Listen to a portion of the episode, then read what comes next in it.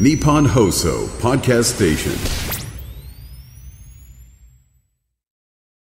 しょうちゃんです。ばあちゃんです。生放送終わりました。終わりました。もう毎回あっという間ですね。本当にね、もうちょっと時間なんか、ね、最初のうちは時間見てるんだけど、楽しくなってきちゃうといつもね、気づくと47分くらいなんですよね。わかるわかる。いつも47分ぐらい、ね、すごいわかります、ね、それ、47分目に落ち着くのかな。あ、そのぐらいでね、なんとなくこうエンディングに向けてっていう頭があるのかもしれないんですけど、今日のメールテーマは5点なできないことということで、みんなさ本当にできないね。そう本当にこんなことできないんだっていうね。すごい有益な情報、もしかしたらそうだったんだって気づく人がさ、そうそうそうそう、だって翔ちゃんもできなかったじゃん。そう、私ができなかったこともがあって、かつもう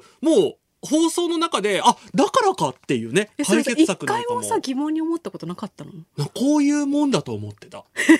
だからもうだけどしょうがないもんだと思ってたから、みんな一連のこの動きやるんだって。そうそう、だからもうその後の片付けとかもしなきゃいけないっていう頭だったから。じゃあすごい。今日奇跡が起きた。いや本当にだ、ね、今日はねもう人生変わったんじゃないですか。そんなレベルですね、なのでぜひ皆さん聞いていただいて、すごく有益な番組に今日はなってるかと思いますそれではお聞きください、どうぞ。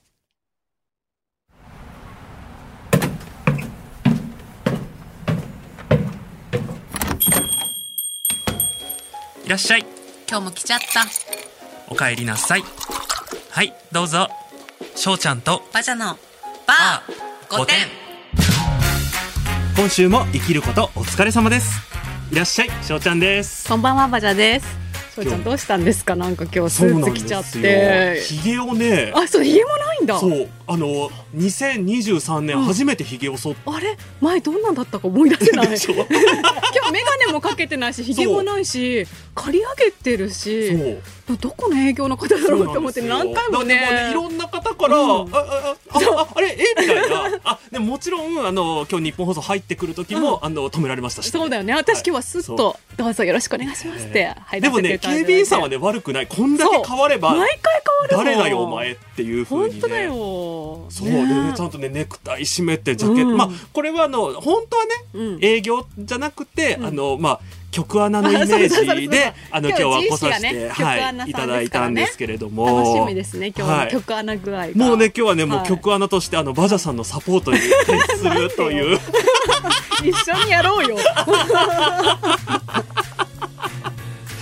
そんなところでどうでしたか今週。今週も相変わらず別にね家にいたんですけど、気づいたことが、気づきっていうんですか、ありまして。すごいね、家にいても何か気づいたことが。2日前に気づきがあったんですけど、Wi-Fi をさ拾うときにさ出てくるじゃん、一覧みたいな。この辺の Wi-Fi つなげられるのこれですよみたいな。特にマンションとかだともういろんな部屋のやつがいっぱい出てくるからね。それさ気づいたんだけどさ、うちの近所にさマジで恋する子っていう人とねあとねまだいるの。なんかね私の Wi-Fi だ触るなみたいな人とその人ちょっとやばそうだね。ちょっとやばい香りがするね。それ英語で書いてあったの、強めにね書いてあったんだけど、あとねうちの周りってさ単身者用のマンションが多いんだけど 3LDK の主っていう人がいてになる。嘘じゃないかなってこれあれワンあっても 1DK 3LDK くらいじゃないかなってちょっと回ってみたけどないなって思ってこの近所に 3LDK は嘘だろうっていう。そうでもさメールアドレスだったら結構さメッセージ性みたいな込めちゃう人いるじゃん。 Wi-Fi のねあれなんていうの、ルーターの名前っていうのなんていうのね、あそこもそんな人いるんだと思って。ちなみに我が家はチャオチュールっていう名前をつけてあるんですけど変えてるんだよ。そう設定するたんびになんかチャオチュールっていうのがなんかちょっと笑えちゃって変えてるんだけど、さっきのねマジで恋する5っていうのってなんか Wi-Fi ってさ 5GHz と 2.4GHz みたいなあるじゃん。多分それの5にかけてだからもしかしたら結構考えた結果かなっていうのを今なんかそれがすごいさラジオネームと似てるなって思って。確かに結構みんなのさラジオネーム面白い人多いじゃないですか。面白いね、面白いね。みんなもやってんじゃないってみんなの Wi-Fi の名前を教えてほしいなって思ったのよ私何にも変えてないからさ、うん、初期のね、初期設定のまんまで。あとエアドロップする時とかもさ、うん、たまにこうね、変な人出てくるじゃん。でも誰々の iPhone って出た時に、うん、私翔ちゃんの iPhone になってたはずなんだけど、だからそうなると、うん、車とかに車のオーディオにつないだ時も翔、うん、ちゃんの iPhone って出ちゃったりとか、うん、だから結構変な人いるんじゃない？そこ。私ね、ほんとつまんない女なので何にも変えてないからさ私の iPhone のあれエアドロは、うん、iPhone160 で何が160か分かんないの。私別に設定でも確かに何か送った時160って出てたで。そう、 iPhone160 って聞かれて、それそれって言ってたなんでか分かんない。でもなんか悩ましいのが、うん、バジャさんが自分の iPhone にバジャの iPhone ってつけてたら、うん、それはそれでちょっと嫌だなっていうね。私は何も変えないでいてほしいでしょ確かに変えないでいてほしいそこも自意識とかさ、ごてんなところが出ちゃうところかなと思いまして。いやマジで恋する5ギガヘルツちょっと気になるところですけど、ね、そう自分は変えてないけど、うん、今みんな見てほしいの。今 Wi-Fi をさつなげようとした時出てくるから、変なのないって。やべえ人いるかもね。確かに教えてほしいなと思います。い、ね、ちゃんとね、個人情報はね隠してるんですよ。そうですね、もちろんもちろん。みんなやっぱ鍵ついてるからさ、うん、大丈夫だと思うけど、うん、まあ、名前とか本当私 ねもっと名前ついてる人とかいたんだけど、やっぱ名前はさすがに、うん、それはね、それはねちょっとね言いづらいですけど、結構ねいましたよ変な方が。いやね本当にみんないろんなとこで自意識が出てますけど、はい、今日のメールテーマなんですけれども、はい、ごてんなできないこと。はい、ということで、はい、早速一通ご紹介していただいてもいいですか？エコーかけていいですか？あ、エコーかけてもらいます。じゃあもう一回、はい、あ、はい、ちょっと待ってくださいね。今週のメールテーマはこちら、はい、ごてんなできないこと、先週巻き舌ができなくて悩んでいますっていうメールをご紹介いたしましたが、はい、私たちが出した結論は椎名林檎さんの罪と罰を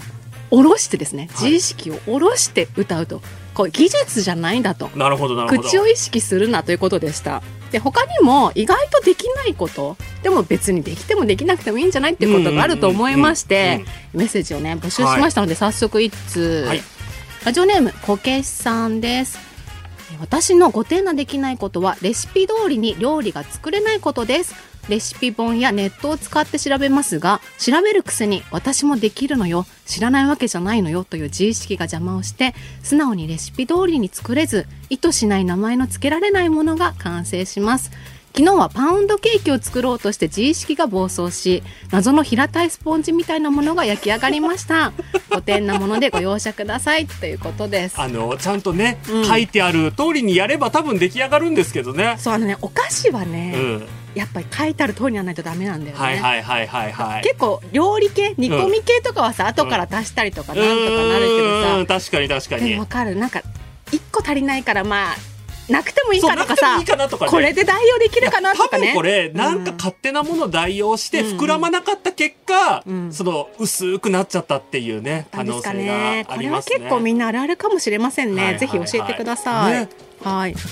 そんなこんなではい、まあ100点満点中5点な私たちが毎週土曜日この時間生放送で1時間お話しております翔ちゃんとバジャのバー5点バー5点の5点は100点満点中5点の5点です。皆さんバーの常連さんになったつもりでお付き合いください。 SNS に投稿するときはハッシュタグバー5点をつけてください。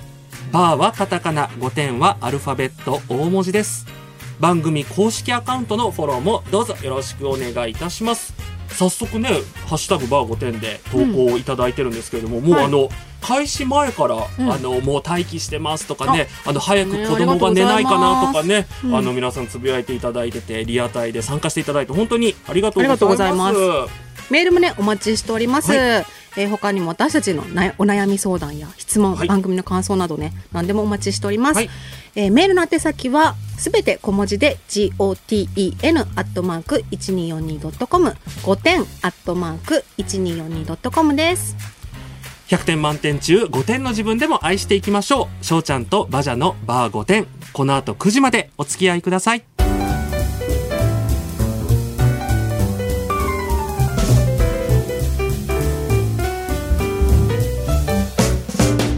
翔ちゃんです。バジャです。東京有楽町日本放送をキーステーションにお届け中、翔ちゃんとバジャのバー5点。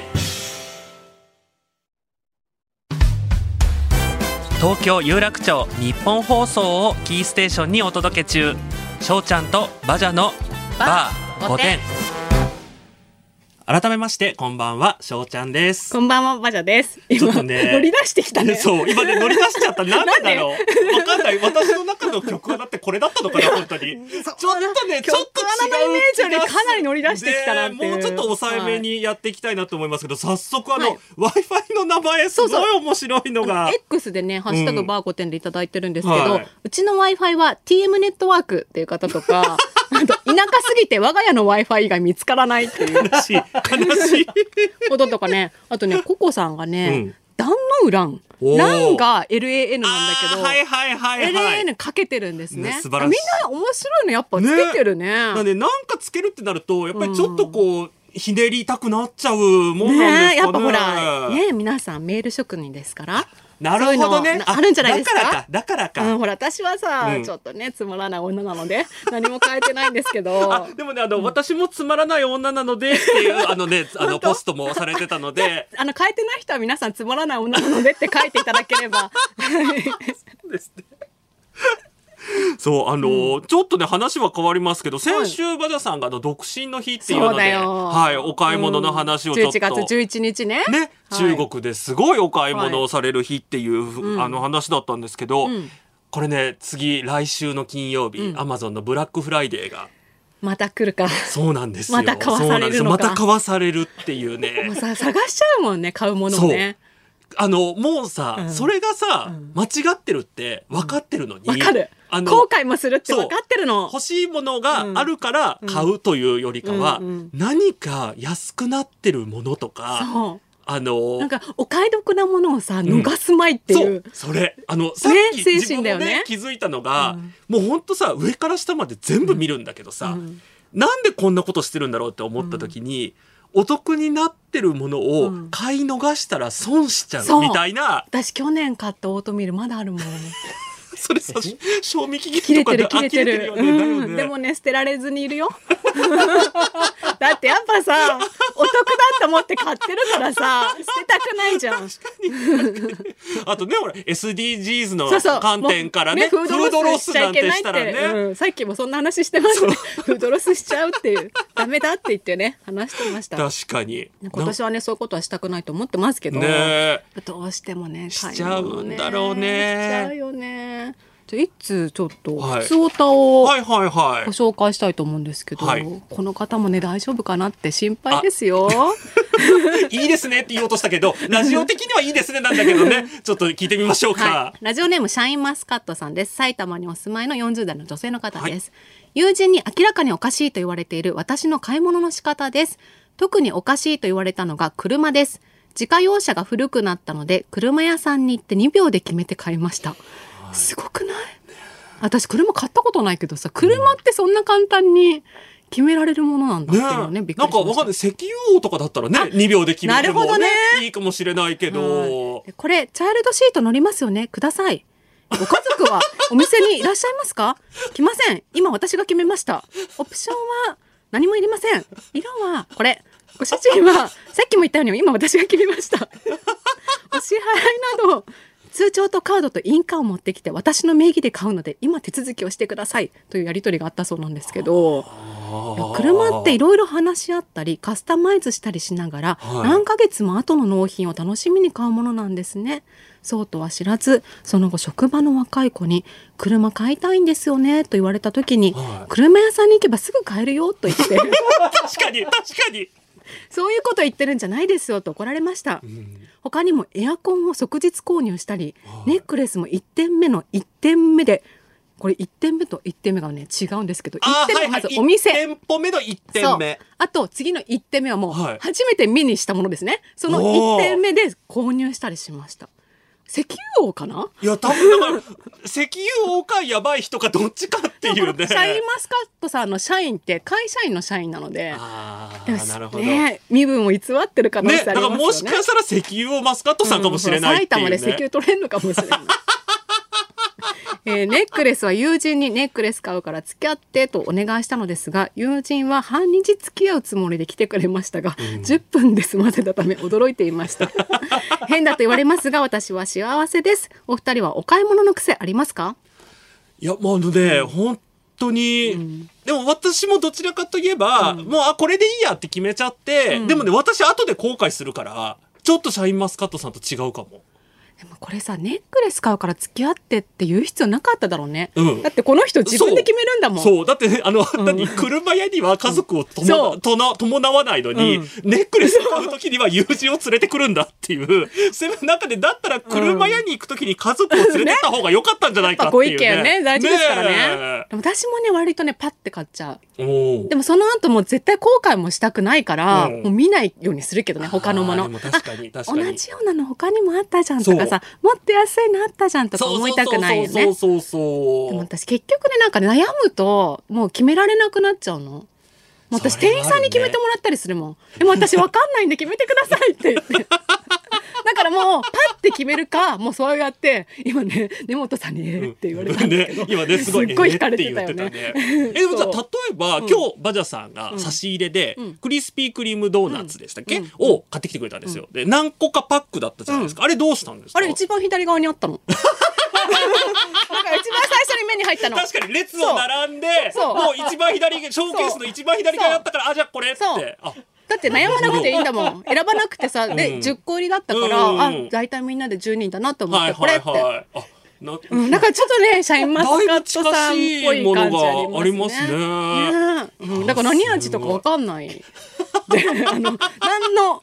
今日はみんなで食べながらね、うん、これは一体何味なんだろうって黄色いっていうだけでレ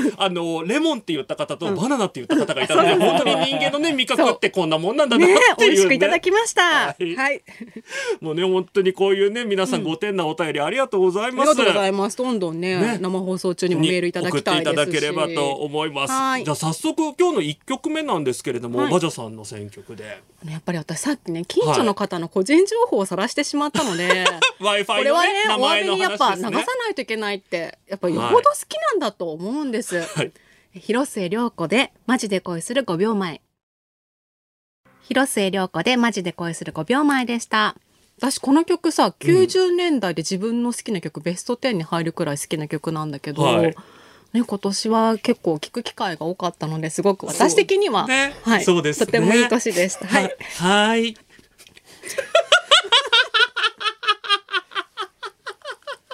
ここからはこちらのコーナーです。もうしょうちゃんの顔に読みました。ごめんなさいごてんな相談室しょうもない内容すぎて相談できない、真剣すぎるがゆえに友達や家族に相談できない、そんなごてんなあなたからの相談にごてんな私たちができる限りの回答をしていきますというごてんな相談室のコーナーです、はい、すいませんでした。私がねもうコーナー振りができないぐらいちょっとねツボに入っちゃってすいませんね。本当にもっとちゃんとね曲穴の意識で頑張ります、はいはい、ラジオネーム中やんすさんです。立派なねおばさんの年齢で仕事を始めて15年以上お疲れ様です。お疲れ様です。普通の会社員です。昨日仕事が本当に嫌なことがあり、これすごいよ、つがね、うん、3個ああじゃあもう本当に嫌だったんだね。本当に嫌なことがあり、はい、月曜日ずる休みをしようかなと考えています、はい、むしろ3日間くらい休んでやろうかなと思っています、うん、でもやはりちゃんと行かないとと思う自分や、うん、私が休んだら周りに迷惑をかけるよなと思う自分、うん、でもちょっとくらいずる休みしてもいいんじゃないかなと思う自分、うん、昨日からずっと悩んでいます、うん、お二人ならこんな時どうしますか？ありがとうございます。どうしますかでありがとうございます。いやほら曲穴の自意識なのでお便りをいただいたことに対してまず感謝の気持ちを証明ね、はい、示したいなと思ったんですけど、はい、私はもうすぐ休みます。はい、これさなんて言い訳して休もうかって私は考えたの、うん、やっぱ言い訳必要じゃん、うん、急に休みますってやっぱダメでしょ？でもどうなの？会社ってどうなの？なんだろう、うん、私だったら、うん、この小さいつが3つも入る。違う、大きいつがまず2個あるの。ちょっと見せて。本筒等になの。あ、本当だ。もうなんか変化もね、うん、おかしくなってるぐらいのね。そうそうそう、うん、だからこんなに嫌なんだ、うん、嫌なことがあったんだったらもう抗議の意味として何も言わずにただ休みますっていう、あ、休みますは言うんだ。そうなんか一応そこはさ無駄だとほら病気とか怪我とかさ心配されちゃうからそれは良くないけど、うんう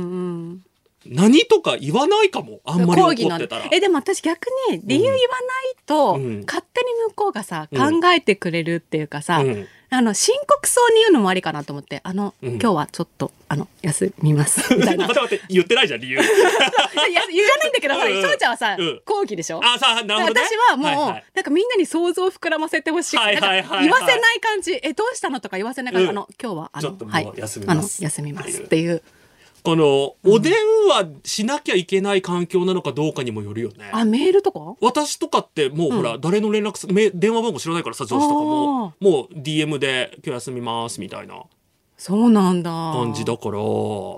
休んじゃいます？いや、私はもう絶対休んだ方がいいと思う。だって15年も勤めてきて、おそらくこの内容からすると、真面目にやってきたんだと思う、うんうん、だってこんだけたった1日休むことに対して、うんうん、確かにね、こんだけ悩んでらっしゃるんだから、うん、本当に真面目にやってらっしゃって、うん、多分私生活も真面目に、うんね、生きてらっしゃる方な。明後日でしょ月曜日って。だもういいじゃん、休んで海とか行こうよ。海寒いよ。あ、そっか、じゃあごめんダメだ。なんかさスパとか行く？あ、スパ行こうよ、うん、スパ行こう。どこにお住まいの方だったっけ？書いてないの。書いてないか、うん、じゃあまあなんか近所のい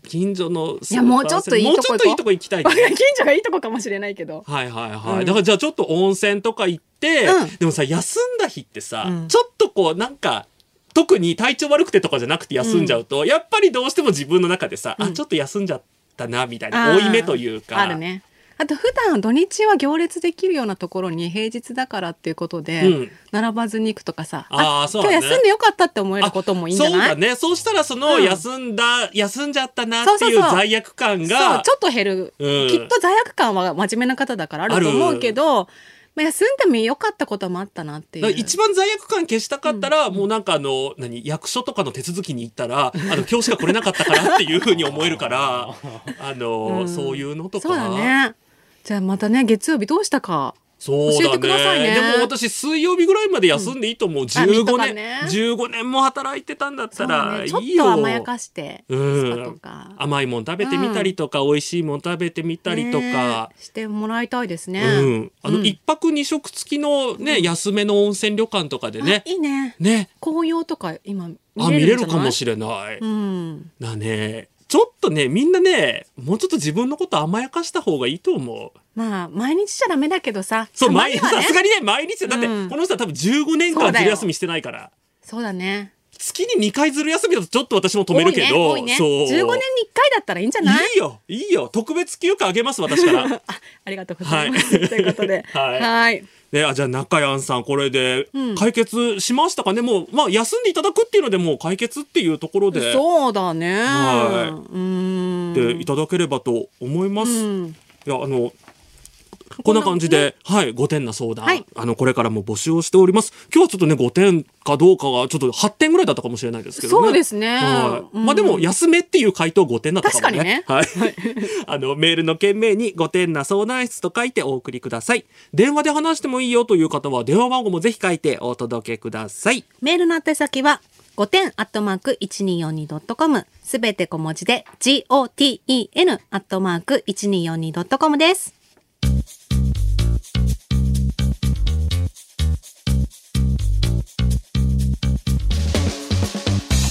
翔ちゃんとバジャのバー5点。バジャさん次何飲む？何でもいいや。翔ちゃんです。バジャです。東京有楽町日本放送をキーステーションにお届け中、翔ちゃんとバジャのバー5点。時刻はまもなく8時29分となります。生放送でお届けしておりますバー5点。今週のメールテーマ改めてお願いします。5点なできないこと、皆さんね別にできなくてもいいけど、はい、できないことを伺いたいと思うんですけど、はい、私ねペン回しとかさ、フラフープができないとか、先週もね、話しましたけど。あれ、フラフープの話しましたっけ、先週。言ってないっけ？言ってないかも。一輪車は乗れるけどみたいなこと。あ、そっかそっかそっか。はいはいはいはいはい。私ね、すごい不器用なんだけど、リボン結びとかもあんまりうまくできなくて、いつも歪んじゃうんだけど。蝶々結びのこと？そうそうそう。はいはいはい。段ボールをさ、まとめて出さなきゃいけないじゃん。はいはいはいはいはい。それがね、私うまくできないの。縛って結わえて。でもさ、段ボールだったらその後駒結びでもいいんじゃない？あのね、なんかね、緩いの私。ああ、そっちができないの。そっちか。はいはいはい。やる意味ってあるのかなっていう。結局ね、回収の方がね、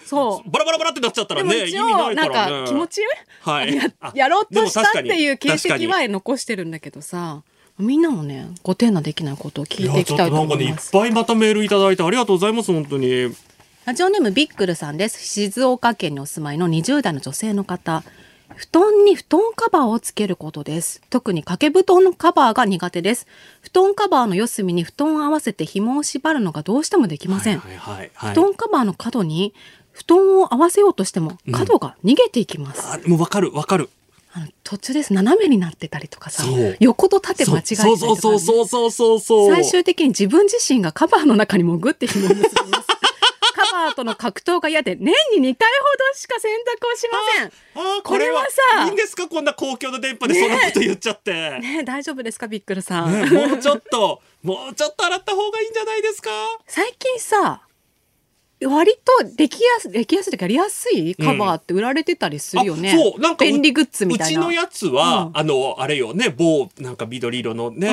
よくどこにでもあるインテリアのお店のところのやつなんですけど、紐がなくって、もうなんか滑らないみたいな。だからね、突っ込むだけでいいの？そう、突っ込むだけで、突っ込んでパンパンってやるだけで、もう大丈夫っていう。じゃあそれを買っていただいて。ぜひ。いや、年に2回ほどっていうのはあまり言わない方がいいね。あんまり言わない方がいいね。ここだけの話にしておきましょう。ここだけの話。はい。じゃあ続いて、ラジオネームゆでたねじるさんです。世田谷区にお住まいの方です。もう笑っちゃってんじゃん。またね、大丈夫っていう。私は下着を手洗いができないご丁寧な人間です。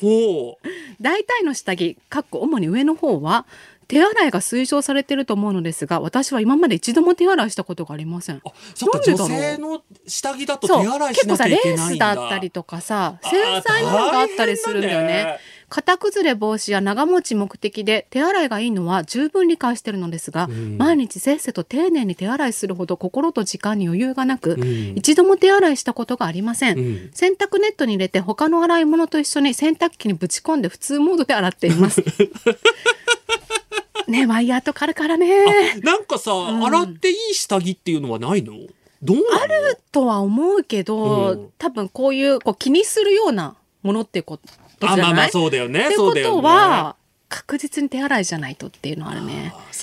多少の型崩れには目をつぶれない状態になったところで買い替えています。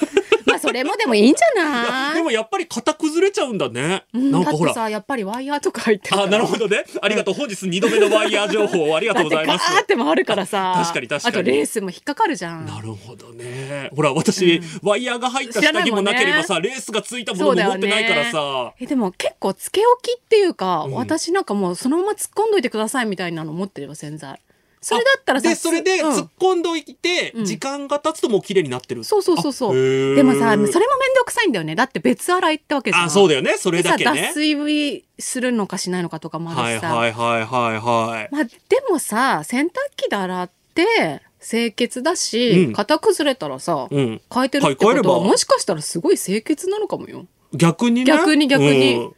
いいんじゃないですかね。もっとじゃあ誇りに思っていただいて、洗濯機にね、これからも。逆に私清潔なのかもって思っていただければ。手洗いよりは綺麗ですよ、洗濯機の方は。わかりませんけどね。手洗い派の人にね。そうですね。ごめんなさい。配慮が足りませんでした。申し訳ございません。ラジオネームくまさんです。宮城県にお住まいの30代の男性ですね。私のできないことはリコーダーを演奏することです。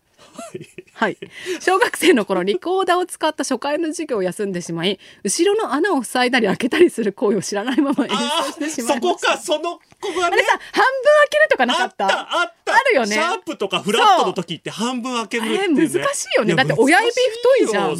しいよね。周りがさまざまな音色を奏でる中、後ろの穴を活用せずに演奏し私一人だけピーピーと不気味な色を奏でておりました。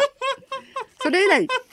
また私だけ変な音を出してしまうという恐怖心からリコーダーをはじめ様々な楽器を演奏することができません。これさ、初回の授業休んじゃうのってちょっとねあるよね。そう、先生もさ、次の授業の時にフォローしてあげてよって、後ろにも穴があるんですよっていうのをね、言ってくれればこんなことにならなかったのに。私もさ、アルファベットを最初に習うっていう小学校の授業の時、初回がなんか吹奏楽部の何かでなんかその外にいなきゃいけなくて、授業出れなくて、なんかアルファベットが最初よくわからないまま始まるっていうね。結構ハンデを背負った。どっちにしろ、周りの子も何か言ってあげてよっていうね。ねえ。ね、熊さん教えましょうかね、リコーダー。あ、じゃあ今度ね、みんなでリコーダーね。持ってないけどね。買いましょうよ、改めて今。みんなでリコーダー弾きましょう。大人のリコーダー、はい。続いてラジオネームあっさんです。宮城県にお住まいの40代の方です、はい、宮城県2人目ですね。お、すごい、ありがとうございます。私は顔を洗うときに息継ぎができないです。どういうこと？何、バケツに顔突っ込んでるのかな。タイミングを間違うと水を顔を当てたときに息を吸ってしまい、あ、手の中で溺れそうになります。頭を洗う時にも顔に流れてきた水をうまく処理できず、しばしば水を飲んで溺れそうになります。お風呂場でアフアフって初めて聞いたんだけど、アフアフしてます。本当に怖いです、っていうことです。なんだろう、どうしてあげたらいいのこれ。幼稚園とかで教わるのかな。これも初回のさ、その幼稚園の授業にそう、ね、そう、初回の講習を多分欠席しちゃったんだろうね、顔を洗うっていうことなの。結構な水の量で洗ってんのかな。でもこんなことないんだけど、こうさ、手ですくうじゃないですか、水を。例えば洗面所で手ですくって顔にやった時に、おそらく吸っちゃうんで、じゃあそこで吸っちゃうんだよ、タイミングを間違えて。息吸っちゃうってことか。じゃあ呼吸からどうしたらいい？私どうしたらいいんだろう。ちょっとこれじゃあなんか番組終了までに対策を考えましょうか。メールとかね。そうですね、皆さんハッシュタグバーゴテンで私も溺れますとか、私も溺れますじゃ解決にならないからダメですね。こうしたら溺れませんでしたよとか。私ちょっとさ、このね、あっさんに言いたいことというか、顔を洗うときに息継ぎができないですってまず最初にあるんだけど、息継ぎはね、しないです。顔洗うときに息継ぎってさ、しなくない？だからちょっとその概念からってちょっと私今ね困惑してますね、このメール。ちょっとなんかタイミングがあったら、一緒に顔を洗ってみるっていうイベントをね、やりたいですね。ね、レクチャー。40代の方だからもう40年間困ってんじゃない？だからちょっとね、今年中ぐらいに解決、みんなで顔洗ってリコーダー吹くっていうイベントやりましょう。そうしたらもうね、全部解決しますから、ね、アフアフしてるって。だからあっさんしかねアフアフしてないから、はい、ちょっとね、こんなに面白いお便りの後で、次私の曲ちょっとね、なんかごめんなさい、なんかね、ちょっとね、私の中で5点なぐらいのところで考えてたんですけど、もしかしたらもうちょっとマイナス50点ぐらいのエピソードになっちゃうかもしれないんですけれども、はい、私もね、なんか小さい時からいろいろできないことが多くて、よく先生に怒られたりとか、してたんですけど、まあなのでこうね、ちょっとね、番組の初回でもお話ししたかもしれないですけど、いじめられてて不登校だったりとか、そういうことがあったんですけれども、この曲の中でまさにいじめられて部屋に引きこもっていたっていうようなフレーズが出てくるんですけど、その後のサビの部分でですね、マイナスからのスタートなめんなっていうフレーズが出てくるんですよ。かっこいい。ちょっとね、私この曲すごい自分の中でこう心が落ちてる時に聴いて、こう自分で勇気づけるというか元気づける曲なので、ぜひ皆さんにも聴いていただければなと思います。電波組インクで WWD です。お聞きいただいたのは電波組インクで WWD でした。早速 X でもう顔が洗えないという反響がね、みんなね、思ったより顔が洗えてないということが判明しまして、あっさんがまずみんなどうやって息継ぎしてんのからの、息継ぎをしないっていう初めて知ったんでしょうね。これ水泳とは違えてんのかなっていう顔はね洗うときはね息継ぎはしないんですよ。その、うん、わかんないよね、息継ぎが何を指してるのかももう不安になってきましたけど、息を止めて洗っていますっていう方とか、うん、またはタオルで拭きますっていう方もねいらっしゃるんですけど、解決方法ですね、うん、あと顔を洗うとき肘から水が伝って床が濡れちゃいます。あ、これは完全に私です。私はもう床がべっしゃべしゃになるので、ね、水をねすくいすぎです。あれ 手ですくってますよね。そんなにいっぱいじゃなくて大丈夫。何回か洗えばいいですから。なるほど、ね、少量で、はい、しっかりしたタオルさんが、うん、X で投稿してくださってるんですけど、はい、洗顔は息を止めて素早くやる、素早すぎて小指がヒュッと鼻に入って鼻血が出る時がある。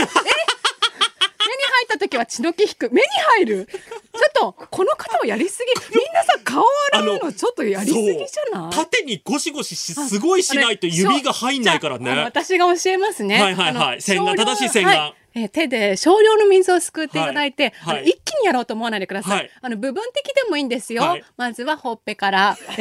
顎からでもいいですし、ね、鼻をやったりおでこやったりちょっとの水で、あと顔を上げてるとね、伝ってきちゃったり床が濡れますから、顔は洗面台の方に向けて。なるほど。顔を上げてるから伝っちゃうんだ。私顔を上げてる。顔洗う時そうだから、でももうその辺びっしゃびしゃになるもん。よかったね、知ること。あ、もうね、朝のおかげでもう私までびっくりしてますけど、あ、よかったです。こうやって教えてくれるラジオ番組ってないんじゃないですか。確かに画期的なね、うん、本当によかったです。ラジオ番組初めて、ね、よかったです、はい、初めて皆さんの役に立てました、はい、ありがとうございます。皆さん今日の夜からぜひお試しください、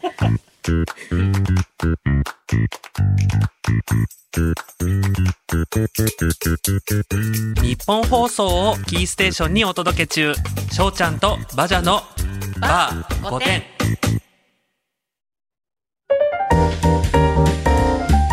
皆さん生きることお疲れ様です。しょうちゃんです。バジャです。しょうちゃんとバジャのバー5点。それでは普通おたが届いているのでご紹介します。買い物のお話についてのリアクションですね。ありがとうございます。、はい、ありがとうございます。ラジオネーム成田市のたけちゃんさんです。車ではないのですが、結婚式でお花やテーブルの装飾を決めるので、サンプルの通りでお願いしますと言って2時間の予定の話し合いを5分で終わらせたことがあります。なのでマスカットさんの気持ちもすごくよくわかりました。だいたい結婚式のってさ、うん、いろいろこだわりありそうだもんね。何色でとかこのくらいでとか。私すごい驚いたのが、うん、こだわりたい人が結婚式すると思ってたから、ね、基本プランでっていう、ね、基本プランでもうこのサンプルのままでいいですっていう、ね、私ねそういうのを値段調べちゃうタイプなので、ね、それいいですか、公共の電波で言ってその話。あ、ね、ちょっとイメージがねあんまり良くないかもしれないのでね、だからサンプル通りだとね助かります、はい、そう、それ気になるのが、うん、このたけちゃんさんが、うん、お二人、なんか結婚式で一人でするわけじゃないからね、二人ともそれで、二人ともこの一般的にはさ、女性の方がそういうお花とかさ、うん、そのペーパーとかこだわりそうなイメージがありますけどね。たけちゃんさんはね、うん、サンプルがいいのかもしれませんよ、まあ、サンプルが素敵だった可能性ねありますからね、うん、ありますね、うん、ありがとうございます、はい、5点ができないこともねまだまだ届いておりますのでご紹介していきましょう、はい、ラジオネーム名古屋のアラフォー女さんです、はい。私はウィンクができません。これができないとアイドルにはなれません。そうか。なんか昭和のイメージだな。前のさ、うん、冷凍餃子の時と同じようなさ、すごい決めつけをね、感じますね。だから私がアイドルになれないのはウィンクができないから。できないせいだっていうね。先週も言ってるわ。先週の知識とも被りますが、先言っちゃった私ごめん。ウィンクさえできればと何度テレビや雑誌を見て思ったことか。そして時を経て小学生の娘も中学生の息子もウィンクができません。これ遺伝するのかね。できる？私できるよ。今やる？笑っちゃうよ絶対。じゃあやめていいから。ちょっとお便り続いてますので、はい、はい。特に娘が SNS 等での可愛いダンスを真似ながら顔をくしゃっとさせるウインクをしようと片目を閉じる努力を横目に、心の中であなたたちをアイドルにさせてやれなくてごめんねとつぶやいております。あとブラジャーのホックが背中で止められません。毎度お腹で止めてくるっとしながらずり上げています。後ろがなんだろう、空間の感覚がないのかな、ね、なんか多分後ろ手でネックレスとかもできないタイプなんでしょうね、うん、おそらくでもどうだろう、ネックレスはできますっていうかもしれないからさ教えてください名古屋のあの本間さん、はいはい、もういいね。ウィンクって私もさ、私でもすごいブサイクになるんだけどさ、ちょっと今はやめといてもらおうかな、ちょっと笑っちゃうからね、できるっちゃできるけど、遺伝とかなのかね、どうなんだろうね。そんなことを多分研究してる人もいない気がする、あ、じゃあもしも私研究してますっていう人いたらね、ぜひ論文とともにね、そうだね、はい、長い論文でも頑張って読みますのではい論文は長いよ続いてのご提案できないことです。ラジオネーム中村恵津子さんです。28歳の男性の方です、はい、私はゴミをゴミの日に捨てることができません。限界まで捨てることができません。数年前が一番ひどかったです。朝起きるのが無理でゴミを朝に捨てられなかったので、自分の車にゴミ袋を詰め込んで自力でわざわざ市のゴミ焼却場に持ち込んで、わざわざお金を払ってやってもらいましたゴミを車に積んだドナドナ状態でした。今は心を入れ替えてちゃんと朝起きて捨てています。あの焼却場で払ったお金本当に無駄でしたっていうことです。そうだね。これさ、そのゴミをさ、うん、実家とかだと、うん、実家っていうか一戸建ての方とか、そう、一戸建ての方とかね、だとさ、何時だろうね、朝6時くらいからなのかな、その出していい、なんか暗黙の出していいのあるよね。そうあんまりさ出しすぎちゃってるとカラスが来たりとかさ、そういろいろあるからご迷惑になったりとかね。だから多分その8時に来るよっていうのだったら、まあ6時半ぐらいからじゃないかな。だからその出勤前とかさ、そういうね学校行く前とかにしてるんだと思うんだけど、うちのさマンションは、まあ前夜から出してもいいと言われてるのね。あ、ちゃんとね。そうそうそう、言われてるんだけど、私もさ結構その、まあ、めんどくさいっていうのもあるし、朝起きれないから、変な時間に出しちゃうの。やっぱ2時とか3時とか出しちゃうの。で、やっぱマンション内だけどさ、歩くわけじゃん。で、私この前ね、全身黒でスウェットみたいなの着てたんだけど、パーカーみたいなのがあって、なんでか私フードをかぶってたの、でもこれ不審者じゃないと思って、マンションの人がもしさこの2時3時にパッてもしなんかすれ違ったりとかしたらさ、ゴミ袋持ってるけど、怖いなって思って、確かにね確かにね、私怖がらせちゃいけないと思ってフードをね元に戻して気をつけようって思ったんだけど、しょうちゃん捨てられます？私もこのお便りさっき見て、ゴミ全然捨てれるけどって思ったけど、よく考えたら24時間いつでも捨てれるから捨てれてるわけであって、例えばペットボトルが毎週木曜日のこの時間にしか捨てれませんって言われたら、私一生ペットボトル捨てられないと思う。そうなの。だからまず朝っていうのがハードル高いよね。高い。でもさ、朝起きるのは無理なんだけど、市のねゴミ焼却場に持ち込むってことはできるんだね。でも分かるんだよな。そう分かる。気持ちは分かる。気持ちは分かる。なんかあと責められないこの人を。だってさ、私結構そういうの朝やんなきゃいけないことでわざわざ大変な思いすることってあるのね。だからこれねわかるけどね、でも今もうね中村恵津子さんはもう気持ちを入れ替えて、朝もうゴミは捨てられてるっていうことなので、偉いじゃんね、素晴らしいね。じゃあ続いて、ラジオネーム米さんでいいのかなほら米とかも読めるから米もあるね。あ、米さんもね、米さんかもね。僕のできないことは洗い物です。作るのは好きなのですが、洗い物がいつも溜まってしまいます。でも最近あることに気づいたのです。それは炊飯器は洗わなくても大丈夫。ダメじゃない？ちょっと待って。ちょっと聞いてみましょうか。最後まで。教えなきゃいけないことあるかも、この人に。はい。しかもラジオネーム米さんね。そうだよね。ご飯をよそってそのまま放置すると、お米はカピカピになりますよね。はい。そのカピカピな米もまた水分を含ませればふっくらするのです。カピカピな米がこびりついた炊飯器に新しい米を入れて水を入れて炊きます。何の問題もありません。お腹も壊してません。ぜひ試してみてください。これは推奨はできないよ。私は言えない。ちょっとね、私もね言えないで、ちょっと大丈夫かな。私も洗い物はすごい嫌いなんだけど、炊飯器洗うな。いや、だったね、もう一回炊飯はダメじゃないかな。ねえ、でもラジオネーム米さんだからさ、米には強い気持ちはあると思うよ。だったら洗ってよ。さすがに洗われなくていい炊飯器ないもんね。そう、多分ねないと思うんじゃないね。いやー、ここれこうして私こんな人初めてなので、うん、私もそうしてますっていうのはなかなかないと思うんだけど、そう言いづらいし、もしいたらぜひ X とか、そうなんですけど、ちょっとね最後にちょっとやっぱりこれ公共の電波なので、うん、そうだよ、ちょっと正確な情報をお伝えしたいんですけれども、おそらく取扱説明書、炊飯器のですね、うん、取扱説明書に、うん、洗えというふうに書いてあると思いますので、ほら一度なんとか賞とかよく管轄わかんないけどさ、うん、洗ってくださいって今担当の方言ってるよ。そうそう、多分担当の方がね、日本放送の偉い方がね、うん、そんなことを公共の電波で洗わなくていいなんて言っちゃダメですってね。ぜひ試してみてなんて言っちゃダメって。そうダメって多分すごい、ね、私たちが怒られるかもしれないからね。私もさすがに私すごくズボラですけどさすがにできません。ね、もう一つ読めそうですか？いきます？いけますか？ほい。ラジオネームナムさんです。あ、またナムさんありがとうございます。またね。もう笑っちゃってる。私は上手に白目を向くことができません。はい。職場にそれは綺麗に白目を向く後輩がいました。はい。私が職場で嫌われ者の上司と話していたとき、的外れな指示を受けてイライラしながら、ふとその後輩の方を見ると、問題の上司からは見えない角度で私に向かって白目を向いて無言のメッセージを発していました。かっこやってられませんねと。そこからは笑いを耐えるのが大変でした。白目が向けたらなんて便利なんだろうと思いました。表現の幅が大きく広がると思ったのです。私も真似したい、白目には白目で返したいと練習したのですが、どうしてもうまくいきませんでした。後輩はその嫌われ者の上司が原因で退職してしまい、今となってはどうやったら上手にできるのか教えてもらうことができません。悲しいですということです。いや本当にね、今日の5点なできないことっていうね、メールテーマにぴったり2人の最後メールを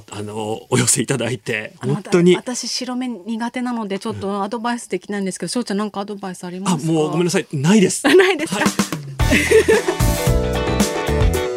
本当にありがとうございました。翔ちゃんとバジャのバー5点。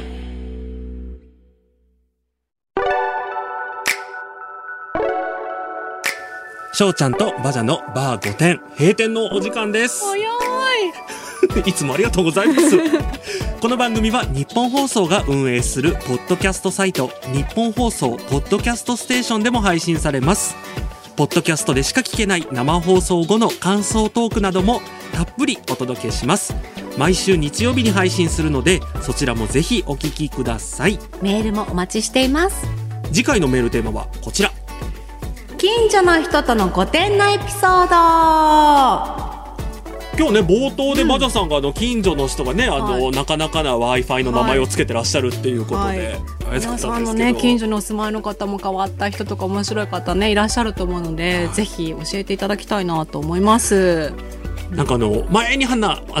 したけどさ、うん、私が住んでるエリアって、うん、おかしい人がいないので、そうなんだよね。私が住んでるエリアなんかねちょっと変わってる人が、そうおかしいっていうとちょっとあれですね、語弊がありますね、うん、ちょっとね個性的な方っていうね、でも面白いですよ、やっぱり住んでて。なのでぜひ皆さんのエピソードをお聞かせいただければと思います、うん、もちろんそれと合わせてご丁寧なお悩み相談や、はい、私たちへの質問やメッセージもお待ちしております。メールの宛先はgoten@1242.com、すべて小文字で goten@1242.com です。SNS に投稿するときはハッシュタグバー5点をつけてください。バーはカタカナ、5点はアルファベットの大文字です。番組公式アカウントのフォローもよろしくお願いします。この後日本放送ではケンレディオです、今週のパーソナリティは俳優の山崎育三郎さん、上杉周平さんです。ということで、はい、今日はねちょっと私、局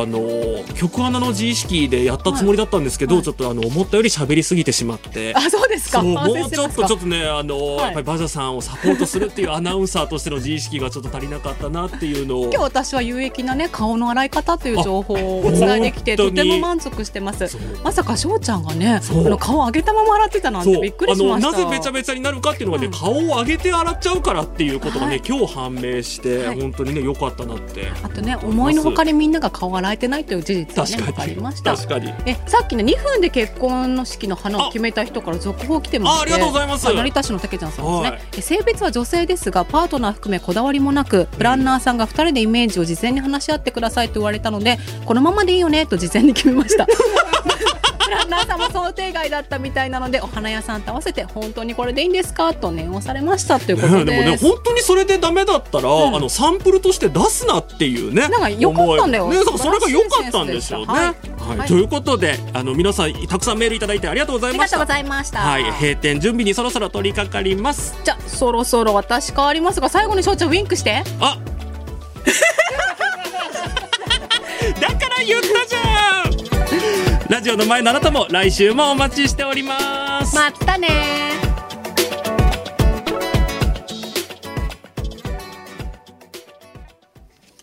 ということでお聞きいただきました。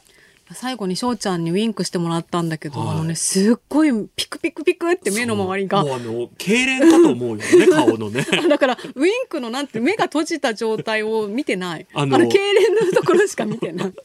流れ的に、うん、まさかほら、うん、さっきのさ、うん、放送の中ではなんか私うまいから笑っちゃうんじゃないみたいな感じを出したじゃないですか、うん、かわいいそうアイドル的な雰囲気ができる的な顔してたよ、雰囲気を出したんですけど、うん、実は超下手っていうね、ピクピクピクってしてましたね。そうバジャさんのウィンクどうですかなんで笑うの。もうね口の曲がり方がひどい口から言ってるからね、そう口から上げてるからね違うんだってそうだって、しょうちゃんでもしょうちゃん目の周りを頑張ってそう目の周りだけ頑張ってこうねあれですけど、口の周りを上げるっていう口から上げてましたね、はい、そう本当にすっごいね今のでもわかんない、これバチャさんのイメージ的に、うん、イメージ戦略的にね言っていいかどうかわかんないですけど、うん、すっごい漫画に出てくる嫌なキャラみたいな顔してました ねなんか意地悪な海賊とかのやつでしょ。わかるわかるで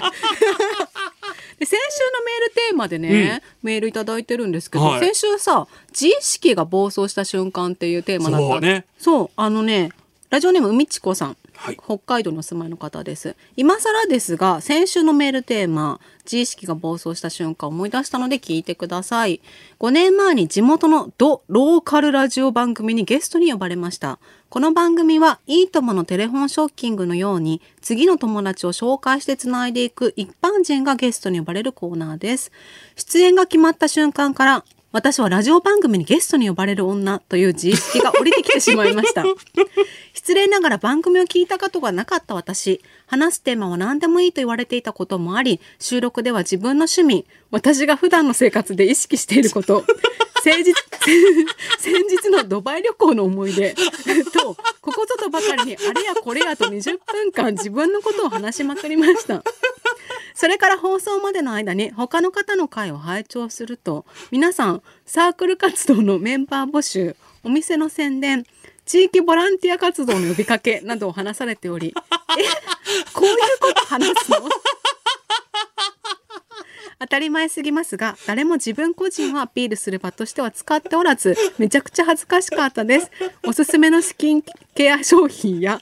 バッグの中に必ず入っているものの紹介まではしなかったことが不幸中の幸いと自分に言い聞かせましたが、恥ずかしすぎて自分のゲスト会は結局聞くことができず、黒歴史として闇に葬りました。一体どんな放送だったのでしょうね、ということです。いや、なんで呼ばれたのかっていうところの確認をしなかったっていうのが、だってほらテレフォンショッキングのようっていうからさ、前の人は友達とか知り合いなわけじゃん、うん、それ聞いとけば ねせめて直近の人だけでも聞いとけばね、うん、でも誰も注意してくれなかったんだね。あ、違いますよって、ね、そういうんじゃないんですよって20分間話させてくれたんだ。すごい。いいんじゃない、別に決まってないんじゃない、ね、だから本当にルールがなくって、うん、みんながそうやって告知とかをしてった中、うんうんうん、自分の話をね、パーソナリティになっちゃったんだよ、うんでも私聞いてみたいので、もし ちょっとねどこのねローカル FM か分かんないですけど、ねうんうん、なんかでも5年前だから難しいな、分かんないよ。なんか日本放送がさすごい大きな力をかけてさ、うん、その音源が入手できるかもしれないですよ ね20分これでかけましょうか、このバーゴテン恥ずかしいじゃあポッドキャストの方だったらいけるかな、こっちでこのアフタートークの方で20分、ね、もうそれだけを、うん、逆にさ教えてもらおうよ、また改めて、ね、普段の生活で意識してることとかさじゃあもうこのね、アフタートークはもううみちこのアフタートークということで一回ね、はい、一回やってもいいんじゃないですかではね、ポッドキャストっていうこともありまして、はい、定点後なので、はい、しょうちゃん今週何してたって、いつも私じゃん。バジさん最近何してたんですか？ね、はい、今週何してました？はい、私はですね、今週横浜イングリッシュガーデンに、バラを見に行ってまいりました。はい、すごいいい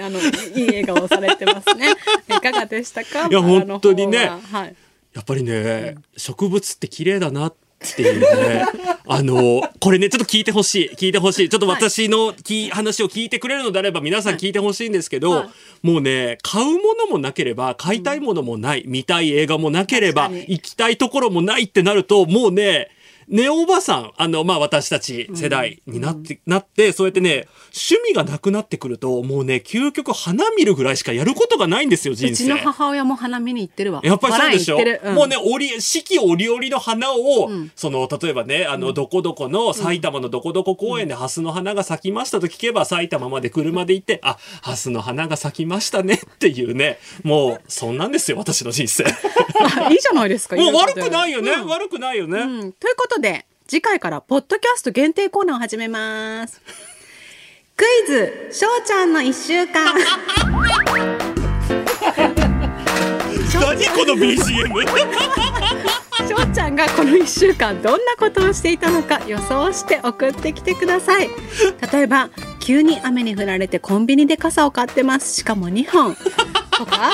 倖田來未さんの自意識が芽生えてると思いますなど1週間何をしていたのか、はい、どんなことが起きているのかを送ってきてください。メールの宛先はgoten@1242.com すべて小文字で goten@1242.com です。これ懸命にねしょうちゃんの1週間ってあそうですね入れていただけるとより、ね、じゃないとさ普通歌とか書かれてたらちょっとね何のことだろうなんだろうこれっていうねなっちゃいますからね、で正解もちろんこのお送りいただいたお便りたくさん取り上げさせていただいて最後に私が本当に何をやってたかっていうのは、もちろん種明かしをなかなか、ね、難しいけどでもねだいぶしょうちゃんの趣味っていうんですか、ね皆さんね、今回お分かりになったと思うので、はい、でもねどこどこの花が咲きましたとかね分かんないですよ。だからもしかしたら花じゃない何かの四季のものを見に行ってるかもしれないですし、ね、秋ですしねそう、はい、もうねなんならこの間の CD 同様本当にどんずばで当たった方には私が自費でまた何かプレゼント差し上げますので、ね、お土産とかさいいんじゃない？いいですねそれ。じゃあもう毎回ね誰も当たんなかったらねどんどん家にお土産が増えていくっていうね。ね私がいただきましょうか。はい、はい、そうですねそうしましょう。それではしょうちゃんとバジャのバー5点来週もお耳にかかりましょう。まったね。